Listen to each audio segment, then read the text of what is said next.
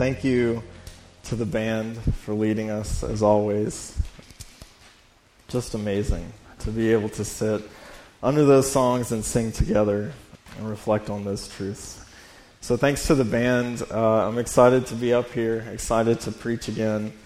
And, like Josh said, I'm going to be continuing our series on the Jesus' letters to the churches in Revelation 2 and 3.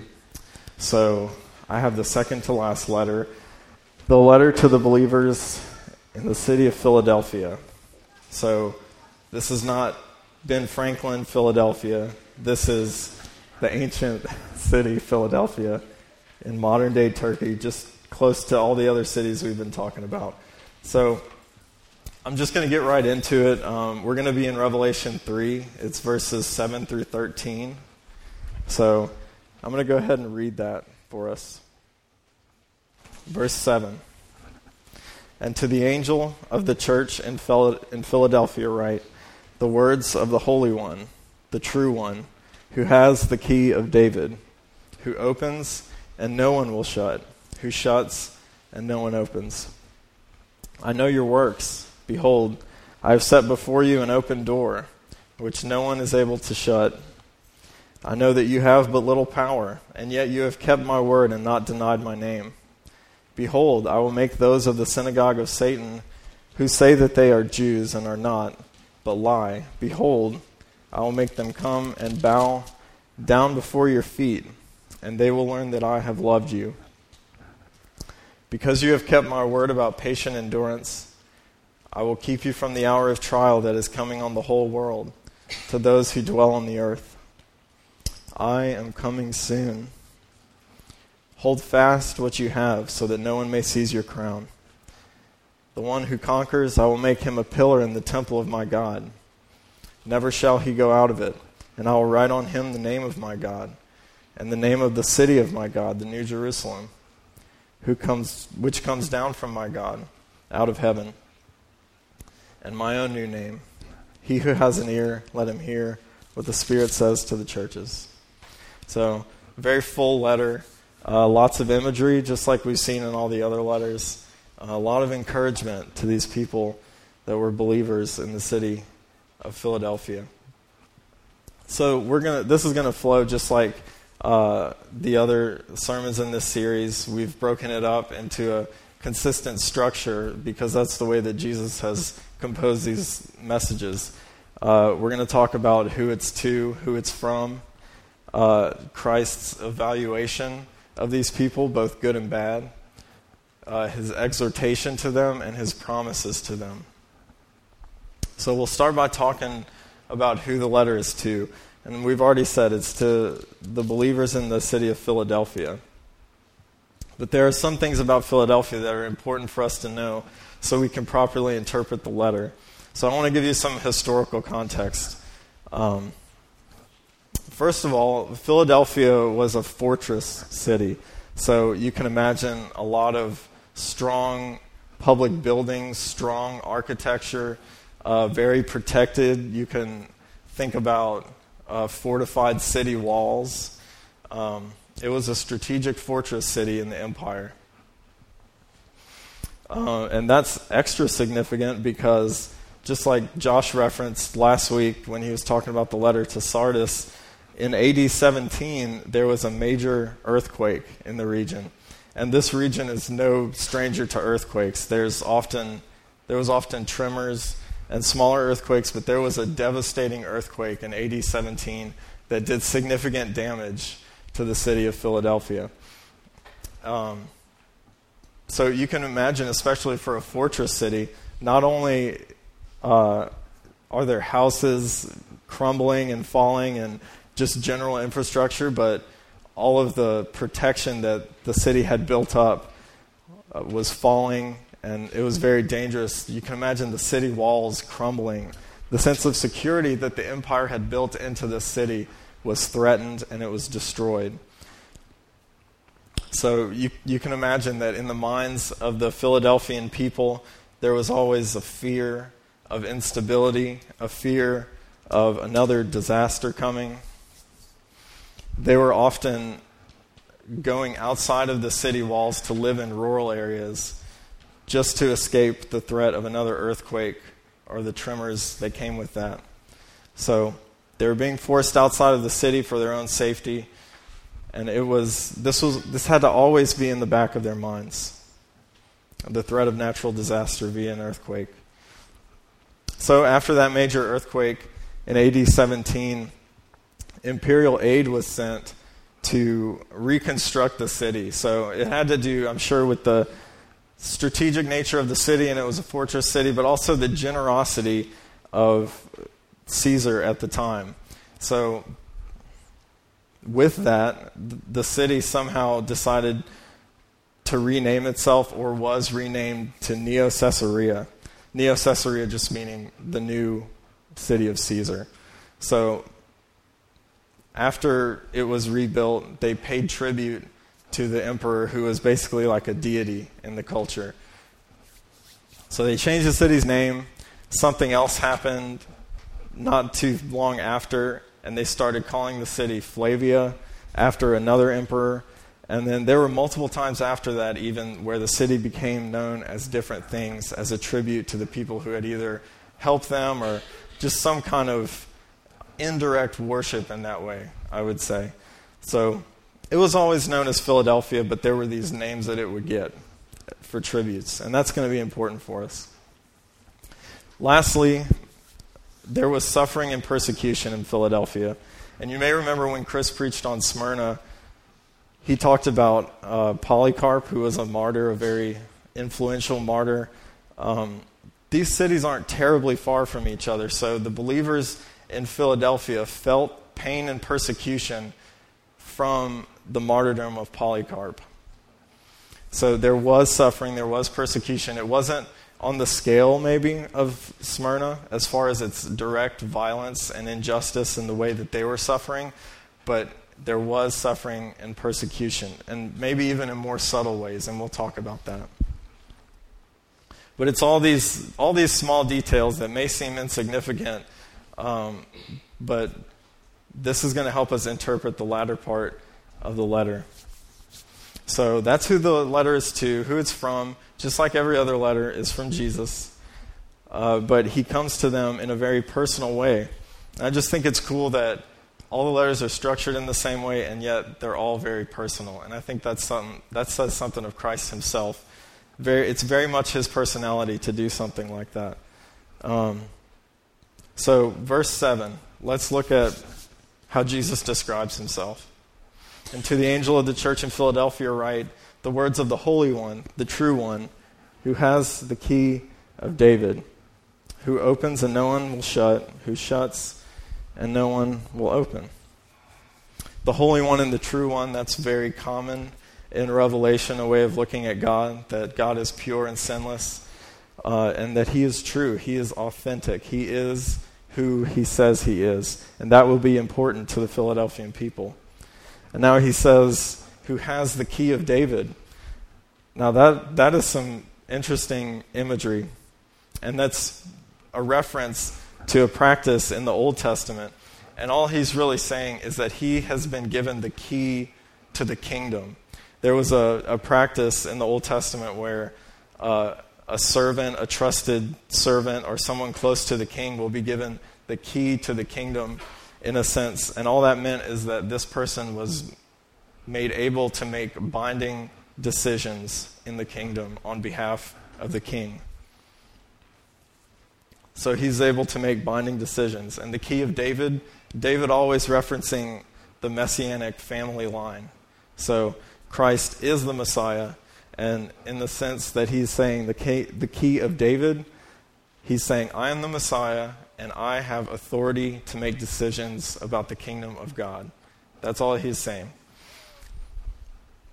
So then he goes on to say, Who opens and no one will shut, who shuts and no one opens. So, again, talking about his authority, his decisions are binding. No one can reverse what Christ's decisions are. No one can undo what he does since he is the ultimate authority. He is the Messiah. So, we can say that generally. Any of his decisions are binding. But you notice he's using a lot of imagery of doors. So, in particular, he's talking about uh, the doors to the kingdom. He has the authority to open the door to the kingdom to people, and he has the ability to shut it to people. So he is saying, I am the gatekeeper of the kingdom, in a sense. I admit people into the kingdom, and I shut the door to people. I am the authority. Uh, I'm the doorway to the kingdom of God, in a sense. I control that. So, this is how he comes to the people of Philadelphia. And it's going to make sense why this would mean so much to them. Uh, we'll move on now to his evaluation of the church and look at verses 8 through 10. Starting with verse 8 I know your works. Behold, I have set before you an open door which no one is able to shut. I know your works, he says, and we've seen that in this series so far. He's saying, I know intimately what's going on with you. I'm close to you. I'm not far away. No one is sending him occasional status updates from the church. He is walking with them, he is walking among them intimately. I know your works. And then he says, Behold, I have set before you an open door which no one is able to shut. So we go back and think about verse 7. He's saying, I have authority to open and shut the door of the kingdom. And he's saying, I have set before you an open door which no one is able to shut. I am welcoming you into the kingdom. This is the beginning of his endorsement of them, of his encouragement of how well they are abiding with him. So he's, he's saying, I have set the door open and I am the authority. So that's big. That's big for them. Continuing in verse 8 I know that you have but little power, and yet you have kept my word and have not denied my name. So, little power, we can think again back to the people in Smyrna. It's similar. They were poor, they were weak. Um, but especially in Philadelphia, they were small in number. One commentator has said that we, you know, it's easy for us to read these letters and think of just vast churches, vast groups of Christians. But one commentator says, think about it like maybe this is a few dozen believers, just a few dozen believers that Christ is giving this message to. And I think that helps us to see the scope of this. He is intimately involved in this city, even with what could possibly be just a dozen believers. I think that's, that says something of his character and his love and you have kept my word and not denied my name. They've been faithful. This is his positive endorsement and encouragement of how they've been living. And when he says, You have not denied my name, that is a reference to persecution. Often, Christians would be questioned and forced to or asked to deny Jesus' name. But these believers would not do it, they would die for the name of Christ. Maybe that's why there's so few of them. But Christ knows that they have not denied his name and they have been living faithfully. And that, that had to be an amazing endorsement from the Messiah for them. So, continuing with the evaluation in verse 9, it shifts. And this is very, very important to the culture of Philadelphia. What happens in verse 9? Jesus says, Behold, I will make those of the synagogue of Satan who say they are Jews and are not, but lie, behold, I will make them come and bow down at your feet, and they will learn that I have loved you. So, obviously, there's some tension here between the Christians in Philadelphia and the Jewish population, the, Jew, the practicing Jews in Philadelphia. So, at least some, or maybe a large part of the Jewish factions um, were very antagonistic to the Christians at the time. And I want to give some context uh, for that because this had to be just unimaginable. living alongside this. Uh, at this point, Christians were no longer tolerated in the synagogues. Now, we can think, why would Christians want to be in the synagogues anyway? Don't they go to churches? But let's think back to the time period that they're in. And if we think about how Judaism and Christianity interact, I think it can help us.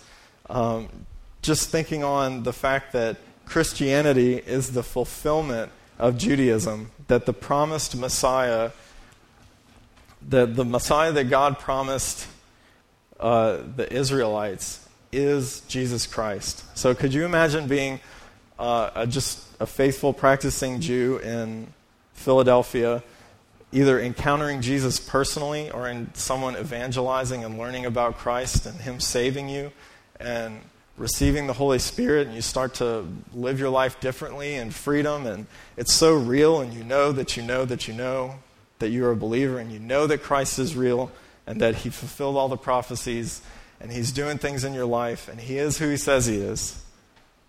And then you go to the synagogue and you're like, well, don't you all know this? Jesus came to fulfill Judaism. This is, this is Him, this is the Messiah. And then they shut the doors on you. That your whole lineage, everything you've practiced since you've been young, and you know that Christ is the Messiah, these people are rejecting Him the Jewish leadership is rejecting him. They're publicly denouncing Christians in their worship services.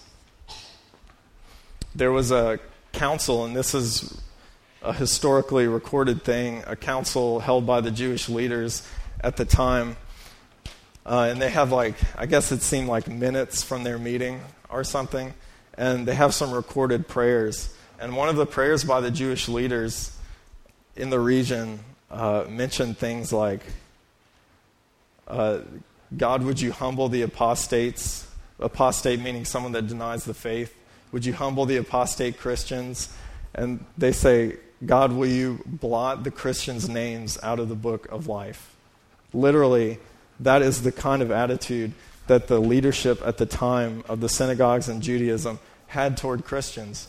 So I hope that that's clear. I hope I hope we can see that these people were running up against such a dissonance with their identity, that the identity they lived with, with Judaism, Jesus came and fulfilled that, and then it's being turned down at the very places that should be theirs. The synagogue should be for the Christians in a sense because Christ has come to fulfill all of that, but it's not what's happening.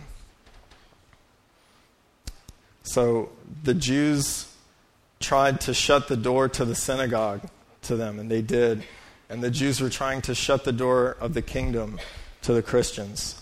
But we have to remember what, what Jesus has promised them, and we'll come back to that. So it's in, it's in that tension that this letter comes to these people. It's in that tension that Jesus says, uh, I know your works, and I know you've been faithful. Even through this, somehow they're being faithful. And that's amazing.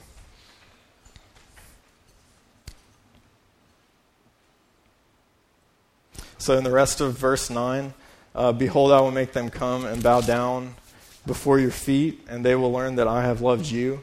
This is, um, it's obvious what's happening here, but this is also an Old Testament reference to the fact that God would tell the Jews that the Gentiles, God would tell the Israelites that the Gentiles would eventually bow to them. And now Jesus is telling the Philadelphian Christians that the that the practicing Jews, the antagonistic Jews, will bow to them. He's reversing that.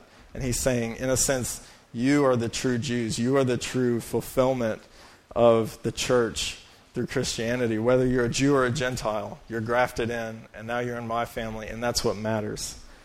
So, could you imagine uh, being amidst all of this tension with the Jewish leadership and Christ saying directly to them, I have opened the door to the kingdom for you, and no one will shut it.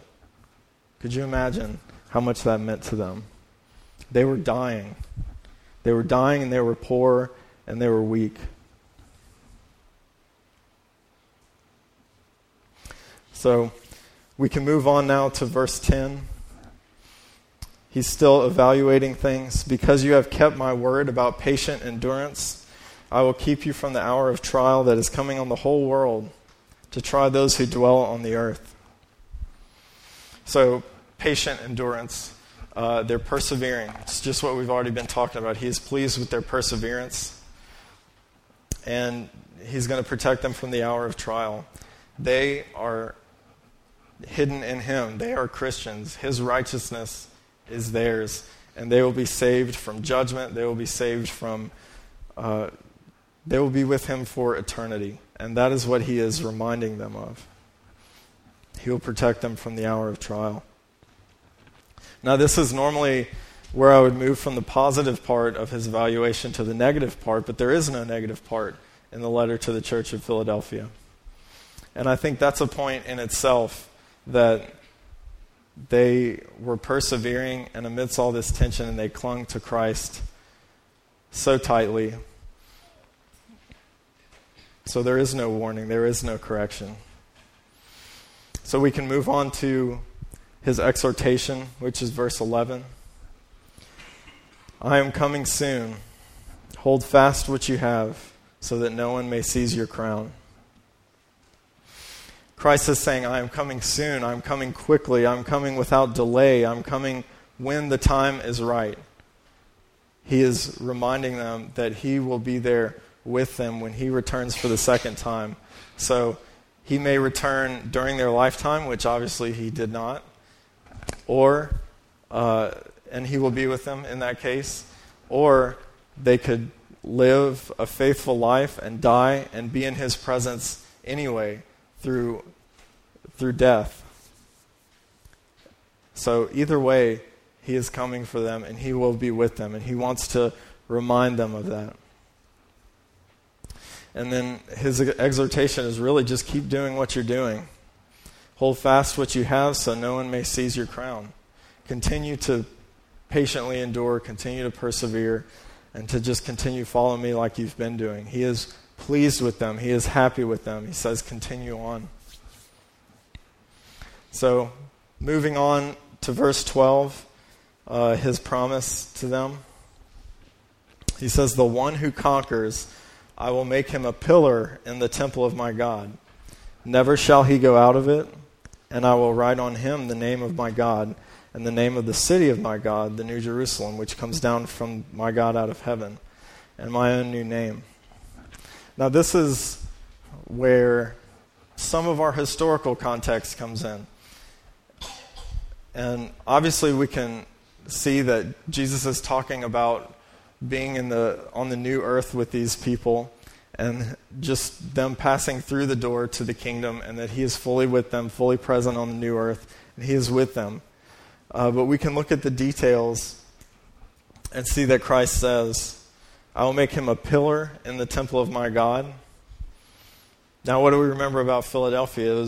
Uh, had so many earthquakes, devastated by earthquakes. And he's saying, I will make you a pillar in the temple of my God. Christ is saying, You will be part of the foundational structure of my temple of life with me. And that is something that will never be destroyed. So he's saying, I'm greater than the natural disasters that you've had to live through. Then what does he say? Never shall he go out of it, talking about the temple. What did they have to do? For their own safety, they had to live outside of the city in the rural areas, which possibly brought less security, possibly wasn't the home that they're used to. And Christ says, You will never have to leave my presence. You will never have to leave my temple. You will never leave the new earth with me. You are secure there with me. I am greater than you having to move out of the city out of security and residency. then what does he say? I will write on him God's name, the city's name, and Christ's name.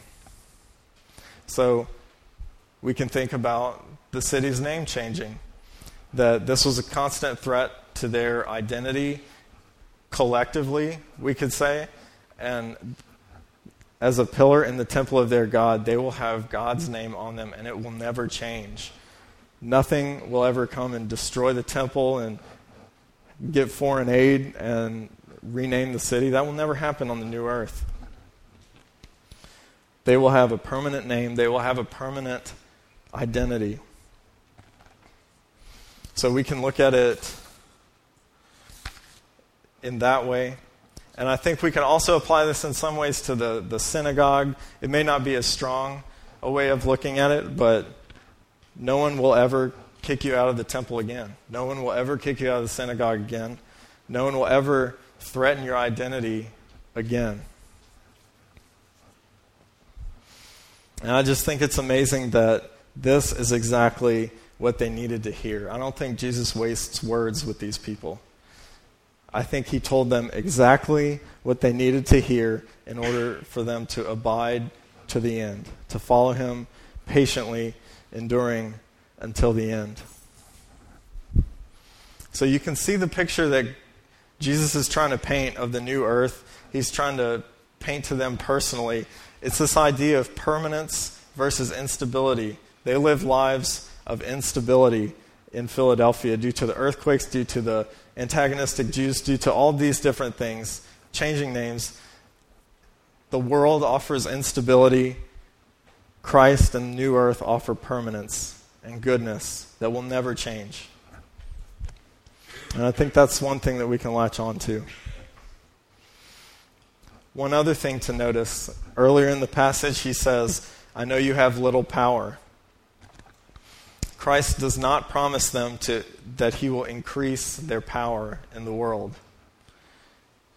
In a way, Jesus is okay with them having little power in the ways of the world. He is guaranteeing them stability and power in the new earth. And this is very much in the pattern of Jesus because if you have little power in the world, that gives us more opportunity to depend on the Lord. And that is exactly what he wants them to do. So, little power can be a blessing. Small numbers can be a blessing. Being poor and weak can be a blessing. And I know that's not where Jesus has everyone, but for these people, it can be a blessing. And it increased their dependence on the Lord. And He just wanted them to keep doing what they were doing. So, the very last verse, verse 13, is you know the common verse throughout all these letters to end with. He who has an ear, let him hear what the Spirit says to the churches. And the people in Philadelphia had ears to hear what the Spirit said to the churches. In the first part of the 20th century, there were still five congregations going strong in the city of Philadelphia, or you know what that city became in that area. Still five congregations going strong. It was the only church of the seven that had that kind of longevity.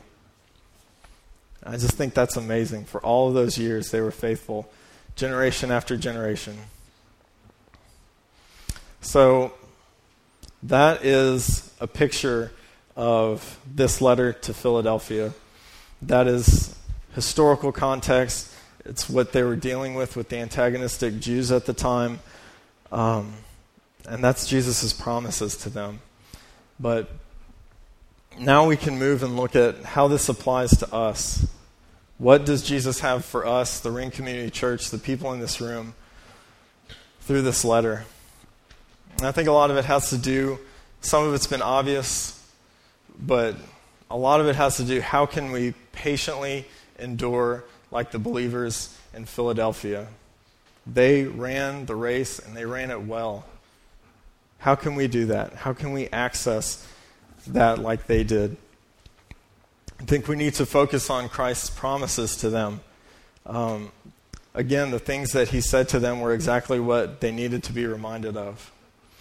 So the big idea is this we need to meditate, we need to be aware of, we need to meditate on our guaranteed future with Christ.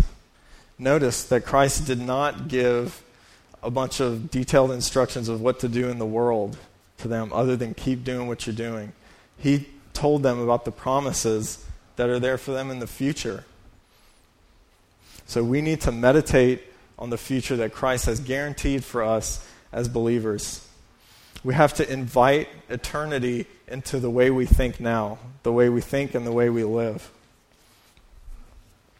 You notice they said, or Christ said, uh, patiently endure, and they have been patiently enduring. And I think we can be patient, and I think we can endure in a different way if we fully invite the kingdom into our minds and we fully invite what's waiting for us when Christ comes back into our minds. Uh, one illustration that comes to mind is I was at a I was at a friend's house the other night, and as I was walking up to the door to knock on it, I could smell the dinner that they were cooking through their door very strongly. And that made me want to patiently endure the cooking process in a different way than if I had not smelled it. Does that make sense? Think about that. Think about how that can apply to the kingdom. If we are constantly pursuing the aroma of the kingdom, the kingdom here now, because it, Christ has brought the kingdom to us, but it's not complete yet. It's not fully here yet. This world is still broken, but it's being redeemed, and it will be fully redeemed. But if we can keep pursuing the things of the kingdom and keep getting that aroma of the kingdom, then we will be able to patiently endure in a different way because it is so close to us and is always on our minds. So I want to look at two, two of the things he said.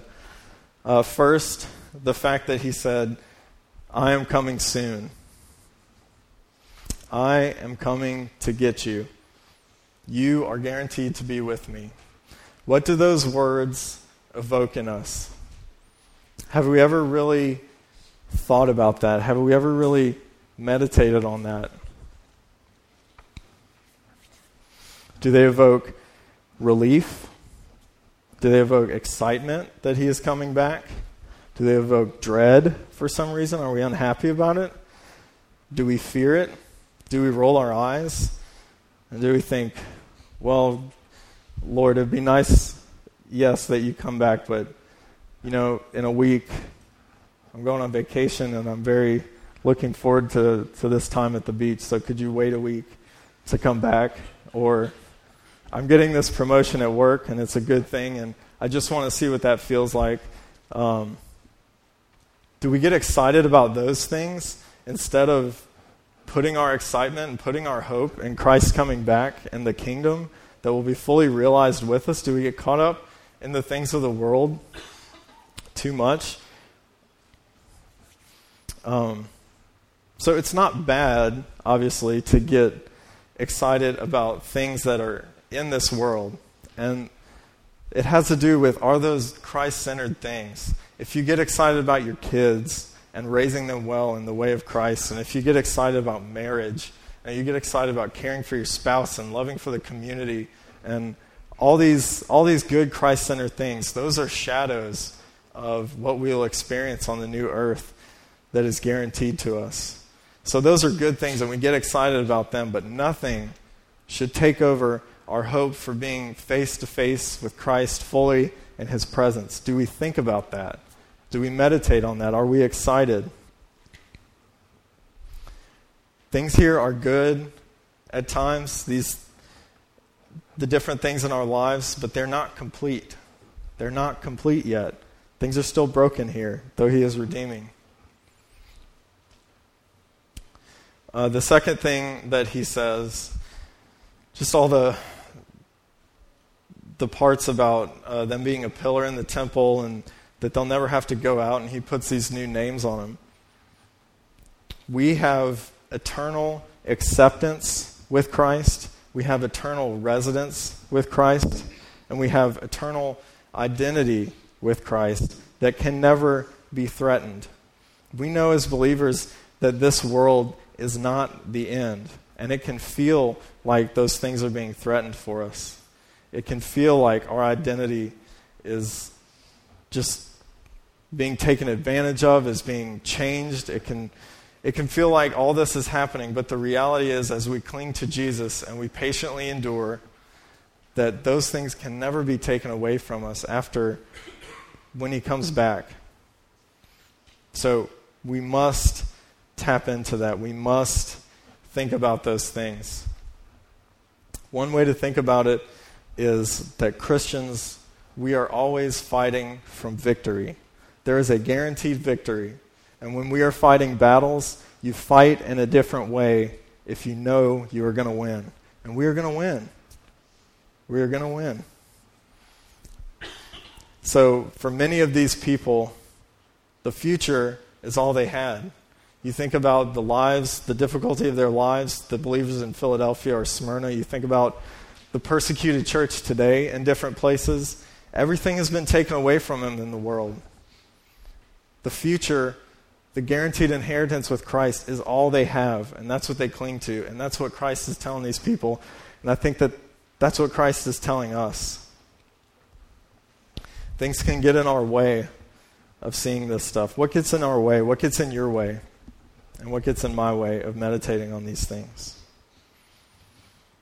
What things that are rooted, not in Christ, but are rooted only in this world, what things of this world are we finding ourselves putting our hope in?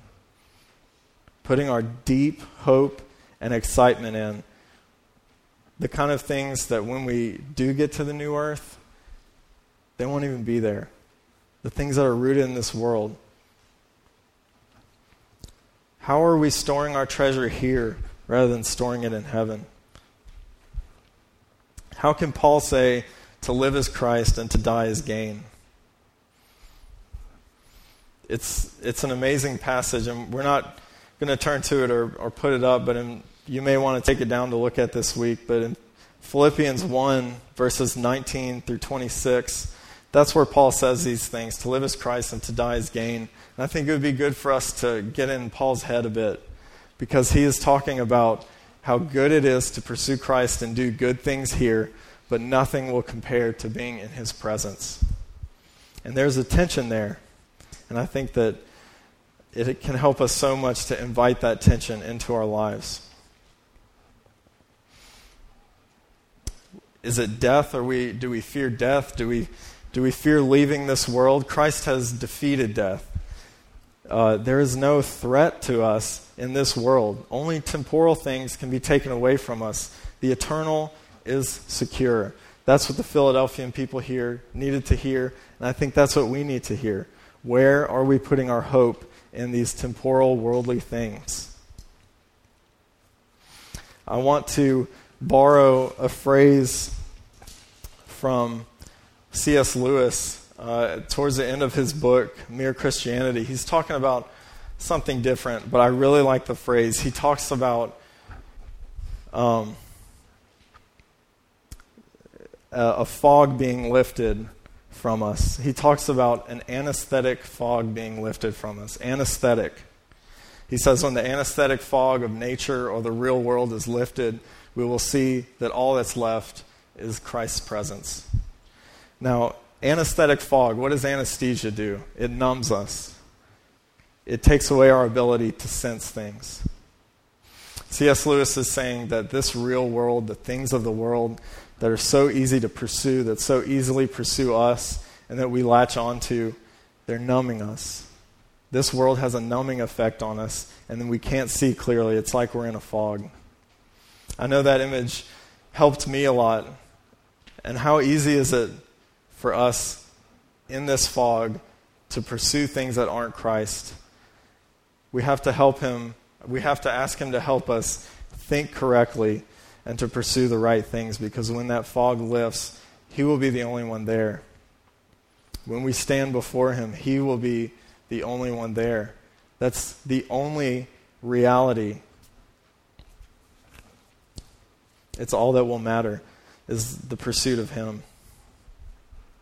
So I think we can invite we invite all these thoughts into our normal thinking. We invite this into the way we live. We get excited for what Christ has promised us. We throw our hope there into something that cannot be taken away, and it loose, it's help, it helps us to loosen our grip on the things of the world.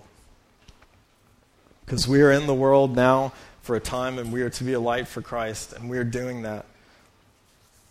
But we can't grip too tightly to the world because the new earth is going to be our reality. In the presence of Christ forever, that will be our reality.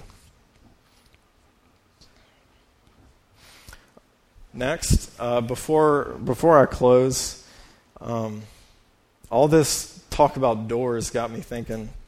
Um, I'm going to turn to, or we're going to look at John chapter 10, verses 9 through 11, really quick. And it's going to be on the screen. So let me read, let me read this really quick. Jesus says, I am the door.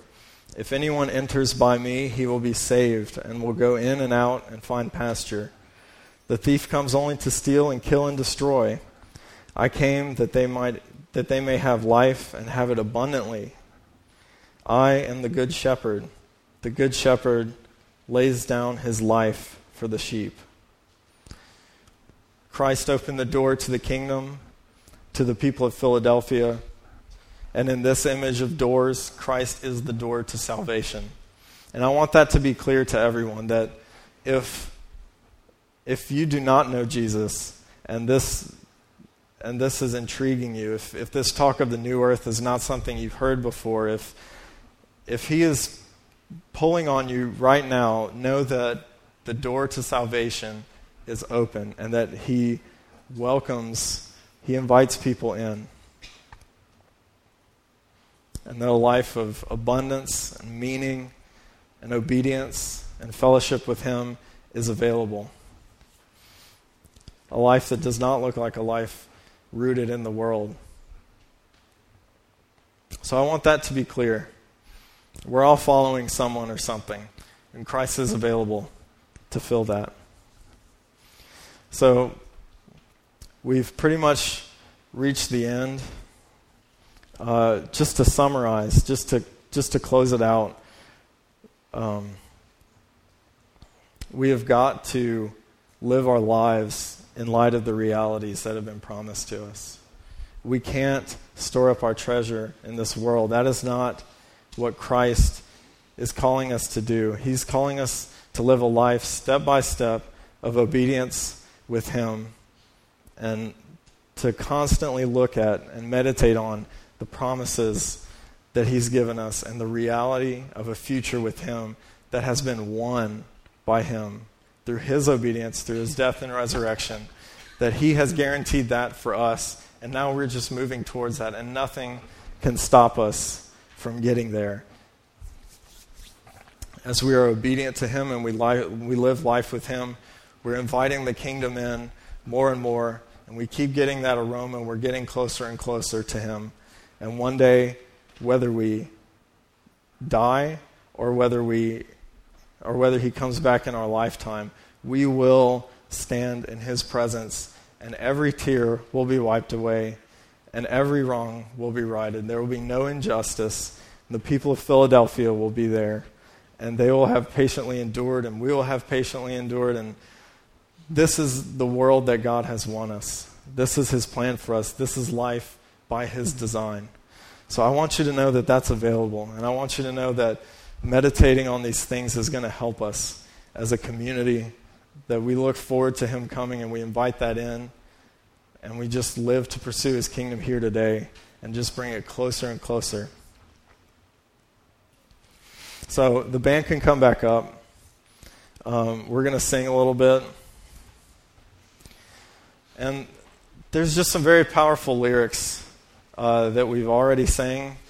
Um, when we arrive on eternity's shore, where death is just a memory and tears are no more, we'll enter in as the wedding bells ring. Your bride will come together and we'll sing, You're beautiful.